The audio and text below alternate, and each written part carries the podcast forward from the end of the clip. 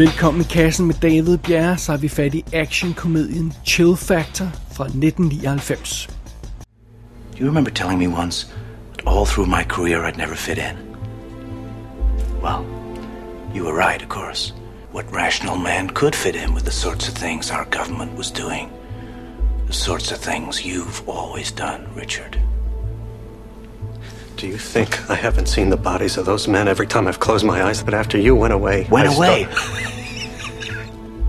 Went away, I like that. It's almost quaint. All right.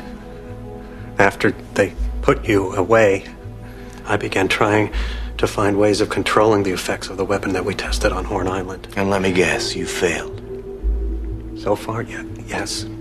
Why is it you scientists can create implements of destruction so quickly, but when it comes to cures and benefits, your speed is nothing short of glacial? Though at least you're trying, Richard. And if the road to hell is paved with good intentions, we know you'll find your way there quickly. Jeg var simpelthen bare så meget i 90'er actionfilmhumør den anden dag. Jeg sad og gik ned over listen over øh, film i den her genre. 90'er action, hvis det er en genre. Øhm, og de fleste har man jo set mange gange før, og vi har faktisk allerede anmeldt et hav af dem her i kassen. Og øhm, så var det, jeg faldt over Chill Factor. og jeg har ikke set den siden DVD var et nyt smart format. Øh, det var dengang Warner Brothers stadig lavede de her irriterende snapcases, øh, som man fik. Og øh, ja, ja, det, det er lang tid siden, så jeg tænkte, prøv at høre, den her film fortjener et gensyn. Simpelthen, vi ser, vi ser Chill Factor, vi nyder os af Chill Factor, vi kaster os over Chill Factor, here we go. Og historien i filmen her starter faktisk mere dramatisk, end jeg kunne huske. Vi er i en øh, jungle på sådan en afsidesliggende ø et eller andet sted. Det er simpelthen hjemsted for et militær eksperiment. Man er ved at teste et nyt kemisk våben, og der er altså tale om et meget farligt produkt her. Øhm, hvis det her stof eksploderer, så smelter det nærmest alt organisk materiale. Øh, der udvikler sådan en eksplosion af varme og, og et eller andet, som bare sådan, ja, smelter øh, stof og, og, og, og, og hud og alt sådan noget der. Det, det, det, det ser meget grusomt ud, når vi får det demonstreret øh, om ganske kort tid. Uh, her møder vi så også øh, Colonel Andrew Brenner, som er meget bekymret for sine mænd i området. Han kan ikke rigtig lide, de render rundt i det her øh, område, hvor der skal testes de her, øh, det, her, det her stof, der skal laves det her eksperiment og sådan noget. Men videnskabsmanden, der står for det her eksperiment, Dr. Richard Long, han siger, at øh, hans våben, øh, det her våben, øh, stof, øh, kemiske våben, han har, han har lavet, det er helt okay, der er styr på det, alt er i orden, og der er en god sikkerhedsafstand og sådan noget. Og så er det, de skal lave den her afgørende test, og få sekunder før den her test den er sat til at gå af, så går det op for videnskabsmanden, at det her stof, som man er ved at antænde eller øh, aktivere, det er betydeligt stærkere end først antaget. Men da det går op for ham, så er det for sent. Pludselig eksploderer det her stof, og det bliver en katastrofal stor eksplosion, der udrydder hele den her ø, som eksperimentet foregår på. Alt liv i området, der ikke er i sikkerhed i den her bunker, militær bunker, bliver destrueret. Og det er jo ikke så godt. Efter den fadese, så bliver ham der, Colonel Andrew Brenner, øh, sendt 10 år i fængsel. Han bliver simpelthen court-martialed og, og, og, og bliver sendt i fængsel. Men videnskabsmanden, som jo egentlig var skyld i, at det gik galt, han klarer frisag, fordi militæret skal selvfølgelig stadig bruge hans hjælp, så det nytter ikke at sende ham i fængsel. Aha, vi begynder vi at se aftegningen af et plot her. Og så er det, at Chill Factor springer 10 år frem øh, i historien til nutiden. Vi møder Andrew øh, Brinner igen, ex-colonel Andrew øh, Brinner. Han kommer ud af fængslet, og nu vil han have hævn. Han øh, bryder simpelthen ind en sen aften sammen med et team af legesoldater, bryder han ind i en militærbase for at stjæle det her våben, det her kemiske stof. Øh, som i øvrigt, øh, det her våben, har fået øh, kodenavnet Elvis undervejs. Øh, og det er muligvis bare sådan, så at alle kan sige, Elvis has left the building undervejs. Det, det, der er ikke, rigtig, ikke rigtig nogen anden grund til det. Men sådan er det. Øhm, øh, undervejs her, øhm, øh, så, så må, øh, må Andrew Brenner, altså den her ex-colonel, konstatere, at det her stof, han vil stjæle, det er der ikke i basen. Fordi det lykkedes ham her, Dr. Richard Long, at stjæle beholderen med stoffet først inden det falder i de forkerte hænder. Han stikker af fra basen, men han er hårdt såret, øh, og så kommer han hen til den her lille skod diner, hvor han normalt får sin kaffe. Og her er det så, at vi møder Tim Mason, som er ham, der passer den her diner på sådan aftenholdet eller natholdet. Og han kender faktisk den her Dr. Richard Long, fordi de fisker sammen normalt. Ah, var det smukt. Og øh, Richard Long, han vælter storbløden ind ad døren med det her, øh, den her beholder i sine hænder. Øh, og han gør det netop som ismanden Arlo er ved at levere sin vare til den her diner. Og øh, Dr. Richard Long, han når lige at fortælle Mason, Mason alt om det her kemiske våben, inden han dør øh, i hans arme, og, og, og det er jo ganske forfærdeligt. Og øh, han når også lige at fortælle Mason, at, at nu bliver det altså op til ham at transportere det her super farlige stof til en militærbase i sikkerhed, sådan så at det kommer væk fra den her slemme øh, øh ex-colonel, der vil have fat i det. Og øh, øh, det, det, det, det er så den opgave, øh, Mason han må kaste sig ud øh, på nu. Han må simpelthen have transporteret den her beholder i sikkerhed, men han har jo de her meget farlige mænd i ryggen. Øh, heldigvis så får han også hjælp fra den her ismand, som, som pludselig var i dineren, Arlo. Øh, han får simpelthen hyret ham til at hjælpe sig, ganske vist ved hjælp af en pistol, men det er en mindre detalje. Han får hyret Arlo, og endnu vigtigere, han får hyret Arlos isbil til at hjælpe sig. Fordi det, som Mason skal passe allermest på i den her sammenhæng, er nemlig temperaturen. Der er selvfølgelig en grund til, at filmen hedder Chill Factor. I bedste speedstil, så må det her stof nemlig ikke blive varmere end 50 grader Fahrenheit. Det er 10 grader for alle os andre. Hvis, øh, det, øh, øh, hvis, hvis det her stof bliver højere end den temperatur, så vil det simpelthen eksplodere, og det vil dræbe alt liv i mange kilometers omkreds. Der er flere hundredtusind liv på spil her. Det er ikke for sjov. Og alle de der liv, som er på spil, de er altså pludselig afhængige af afløseren i en diner og en tvivlsom isbilchauffør. Og det er ganske enkelt plottet i Chill Factor. Filmen er instrueret af Hugh Johnson. Det er den eneste film, han har lavet som instruktør. I tidernes morgen var han sat til at lave filmatiseringen af Hot Zone. En super, super fed øh, virus outbreak roman, øh, som, øh, som kunne være blevet en rigtig, rigtig cool bog. Men den blev altså overhalet indenom af filmen Outbreak. Øhm, og så blev den droppet, da Outbreak kom ud i biografen, fordi den mere eller mindre har samme historie. Bare ikke så cool. Normalt så er Hugh Johnson altså øhm, øh, fotograf, og han har blandt andet skudt øh, White Squall og G.I. Jane for, øh, for øh, Ridley Scott. Og så har han skudt sådan noget som The Chronicles of Riddick og Aragorn, som rimelig effekt-heavy film. Men det her, det er altså hans eneste credit som instruktør so be it. Tim Mason, som jo altså er vores, øh, den ene af vores to helte, bliver spillet af Skeet Ulrich. Og øhm, det er måske svært at huske det nu om dage, men han var jo hot shit engang. Han var jo så berømt, Skeet Ulrich, sikkert også takket være hans navn, at han var en sitcom-reference. Det var, altså, der er jo plot i, øh, jeg tror, er det Spin City, hvor der er et helt afsnit, der handler om, at de skal prøve at komme ind til en Skeet Ulrich fest, eller sådan en stil der. Øh, eller at helten kender øh, et Skeet Ulrich, eller sådan eller anden stil der. det, det, han var simpelthen en, referer, en pop culture reference. Og det er jo takket være sådan noget som øh, The Craft, hvor han er med i, han er med i Scream, hvor han, øh, han spiller øh, Neff Campbells kæreste. Øh, men så var det sådan, det, hans karriere begyndte allerede efter lidt, øh, det at køre sporet. Han lavede Touch. Han var med i en lille rolle i As Good As It Gets, og så var han med i Newton Boys. Senere er han dukket op i sådan noget, sådan et tv-serie som Miracles, der var super cool, Jericho og sådan noget. Men der er altså gået lang tid, hvor han ikke rigtig har lavet noget, man har hørt om, indtil han blev hyret til at spille F.P. Jones i Riverdale tv-serien. Han er altså Jugheads far i den tv-serie, og han er rigtig super fed i den. Og det var så godt at se ham igen, fordi han er virkelig savnet. Det var skidt Ulrich. Øhm, ved siden af ham, øh, som Arlo, ismanden Arlo, har vi Cuba Gooding Jr., der jo altså øh, var med i en hel del ting i, i starten af sin karriere, som virkede sådan lidt øh, øh, lovende. Der var sådan noget Judgment Night, hvis man kan huske den. Han var rent faktisk øh, en af folkene i Outbreak. Ja. Han vandt Oscar'en for sin fantastiske rolle i Jerry Maguire, og så var han rent faktisk også med i As Good As Gets ved siden af Skeet Ulrich. Øh, de jo begge, havde begge to små roller i den.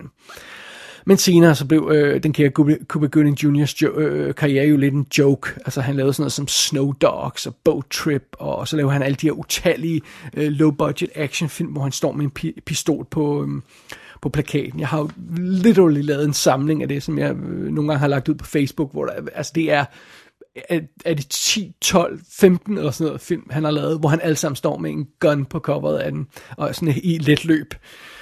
Det var der, han endte med sin karriere.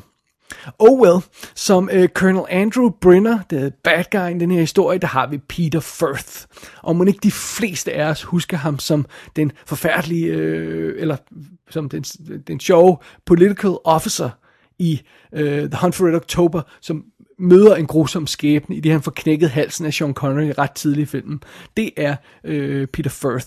Han var også med i en britiske tv-serie Spooks, hvor han spiller lederen af MI 5, MI6, hvad det nu hedder.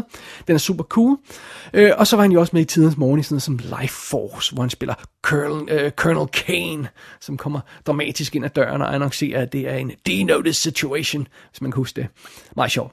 Øh, Peter Firth, han er, han er totalt game. Øh, som lægen her, øh, Dr. Richard Long, der har vi David Paymer, som man måske husker fra The American President, eller Quiz Show, eller sådan noget. Han er med i tonsvis af ting også. Og, øh, og ellers så er der ikke sådan, øh, er der, et par, der er et par henchmen, der måske virker bekendte her og der. Og ellers så dukker Kevin J. O'Connor op i en ganske lille rolle i starten af filmen. Han var ligesom sådan en 90'er MVP på en, på en række film, for eksempel øh, husker man ham fra The Mummy og Deep Rising og sådan noget. Han var også med i Van Helsing. Det var sammen med øh, Steven Sommers film det her, det her. Men altså, han har det her ka- karakteristiske ansigt, og, øh, og de bruger det rigtig godt i øh, i den her film i Chill Factor. Det var Kevin J. O'Connor, som har en lille rolle. Men ellers øh, er vi hovedsageligt sammen med, øh, med de to helte der, Cuba Gooding Jr. og Skeet Ulrich, og så det her lille team af slemme folk, som jager dem øh, gennem USA for at få fat i deres bombe. You are seriously mistaken if you think you are going anywhere in my truck. Then you drive me to Magruder. Look, I got two tons of the world's nastiest ice cream sitting in a truck that should have been retired 10 years ago. That shit will be worthless by noon. And if that Elvis shit is as dangerous as you seem to think it is, I'm getting my ass as far away from you and it as possible. Peace. Fine. Slapped the red off his neck. Wait, wait, wait, wait, wait. Hold up, hold up. Look. You want cash? You want cash? I got like, uh. I got, uh. I got 50 bucks. I'll get more. I'll rent the truck from you. You can go, you can stay here, whatever you want. No. All right, then how about this? And you gonna piss me. What the hell are you supposed to be doing? I need your truck. You are not taking my truck. How far you got to go? Det værste er, når en film lover mere, end den er. Uh, specielt når man er humør til noget helt bestemt. Altså hvis man er humør til action, og så støder ind i en film, der bare ikke kan levere varen, så er det bare så skuffende.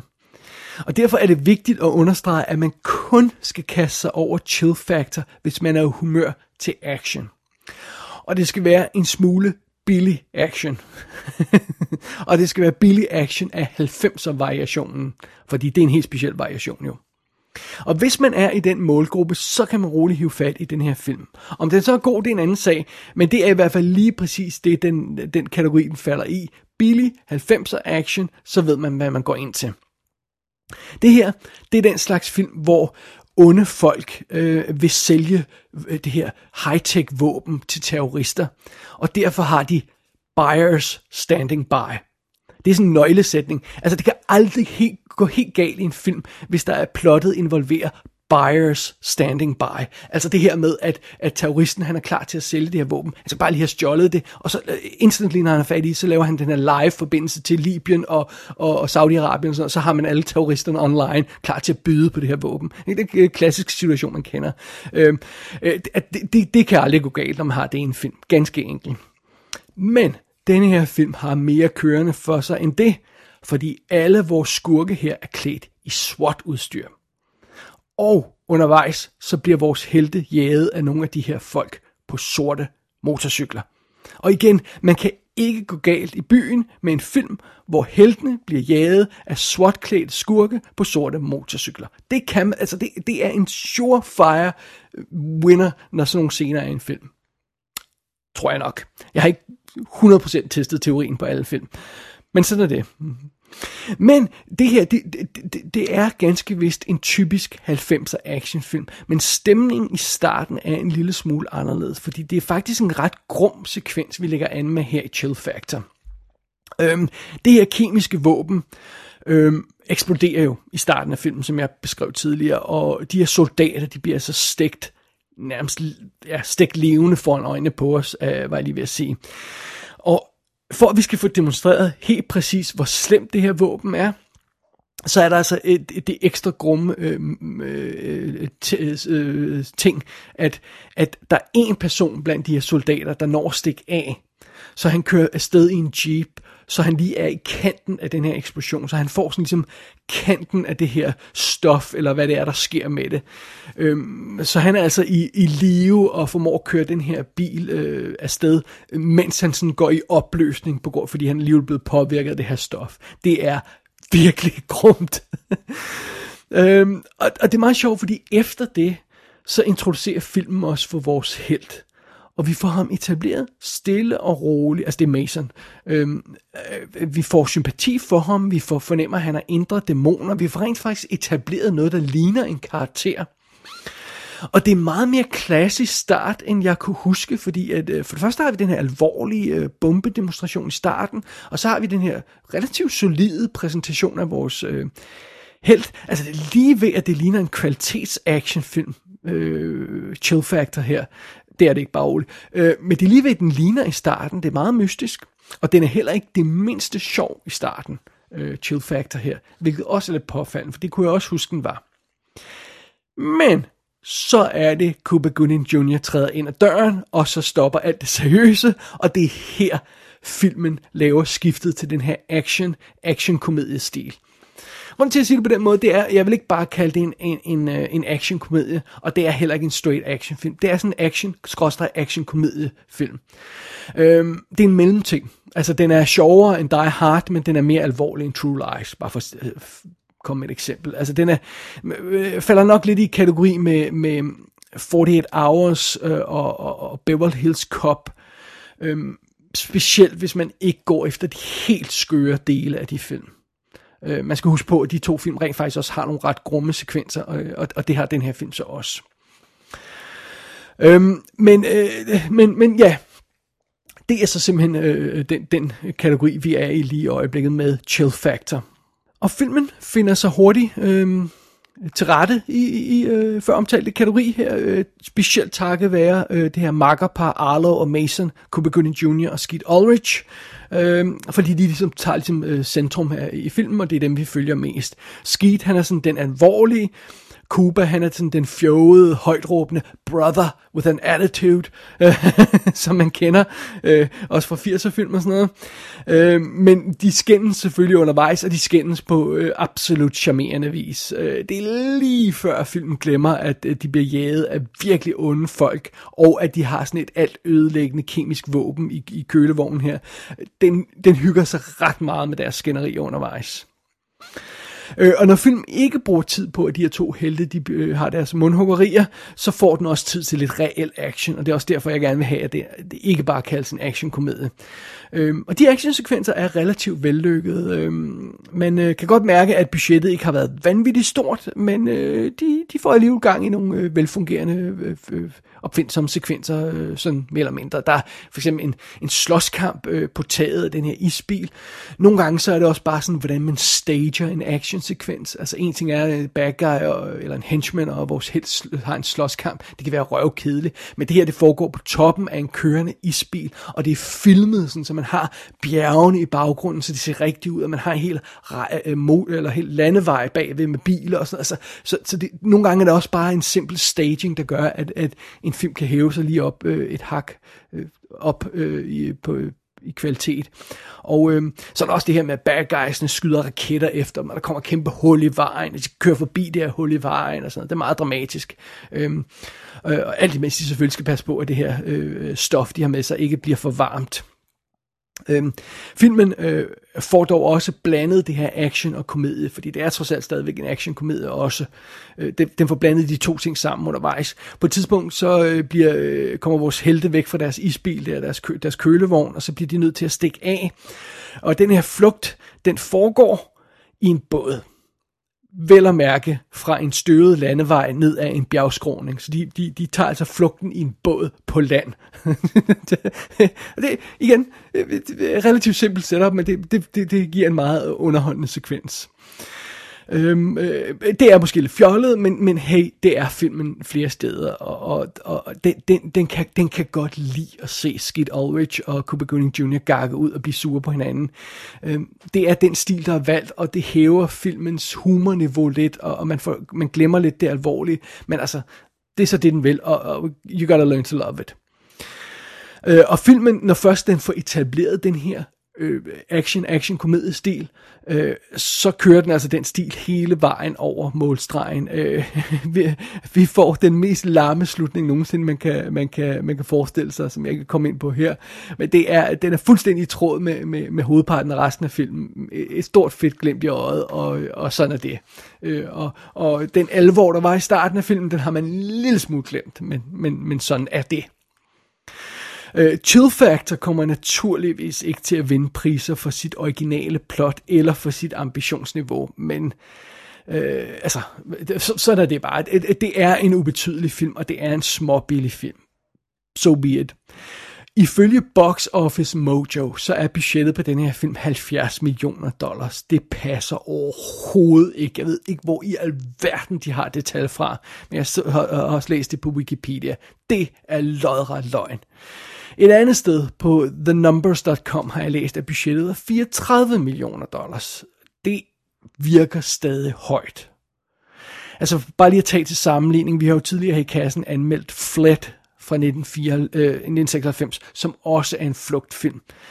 Den kostede 25 millioner dollars. Det var altså tre år før den her, og den virkede større. Så kan man tage væk fra det, hvad man vil. Men altså, øh, jeg tror altså, vi skal ned i nærheden af 20 mil på det her. I don't know. Jeg slynger bare tal ud. Det kan godt være, at man har givet Cuba Gooding Jr. 5 millioner dollars, eller, øh, fordi han har vundet Oscar. Og så er det klart, så ryger budgettet op i en fart. Men det er i hvert fald ikke penge deroppe på lærredet, så meget kan jeg sige. Men det er næsten lige meget, hvad budgettet på den her film var, fordi Chill Factor var en dunderne fiasko. Den tog 11 millioner dollars i amerikanske biografer, jeg tror ikke, den kom ud særlig meget andre steder i verden. Og det er meget sjovt, fordi ikke, ikke nødvendigvis på grund af den her film, men sammenfaldende med den her film, så var det jo altså, at Skid Ulrich stjerne, den sådan fadede og døde ud. Og det var også ligesom om, at, at Cuba Gooding Jr. begyndte at gå ind på den del af sin karriere, der ligesom gjorde hans Oscar-win til en joke. Altså en joke på siden af, øh, på siden med, med Marissa Tomei's Oscar for My Cousin Vinny. Øhm, det var ikke sådan, han var ikke Oscar-vinderen, der lavede komedier. Han var ham, det den lalleglade komediegud, der ved en fejl havde vundet en Oscar. Øh, og, og, og jeg føler ligesom, at den her film, den er den, er den der trækker en streg i sandet et eller andet sted. Og det er meget sjovt, fordi instruktøren Hugh Johnson, han instruerede sig aldrig en film igen. Og det synes jeg heller ikke nødvendigvis er retfærdigt. Men so be it. Altså, Chill Factor er ikke så alvorlig, øh, så, så forfærdelig en film, men det vil sige, øh, jeg er faktisk en lille smule chokeret over gensynet med filmen her, fordi den virkede langt bedre, end jeg kunne huske, den virkede. Den er sjovere, øh, og den er bedre, end jeg kunne huske, og den er meget mere charmerende, end jeg kunne huske. Jeg vil gå så langt, som rent faktisk til at anbefale den. Men det kræver altså, for lige at gentage det, at man er, er i humør til en film i øh, tidligere omtalte kategori. Billig 90'er action. Hvis man vil have noget af højere kvalitet inden for den her genre, så skal man holde sig langt væk. Så skal man simpelthen bare smække speed på i stedet for igen. Chill Factor er ude på DVD i det meste af verden. Det kan godt være, at den er lidt svær at finde nu, og den kan også fås på Blu-ray i Holland. Tag den. Gå ind på ikassenshow.dk for at se billeder for filmen. Der kan du også abonnere på dette show og sende en besked til undertegnet. Du har lyttet til I Kassen med David Bjerre.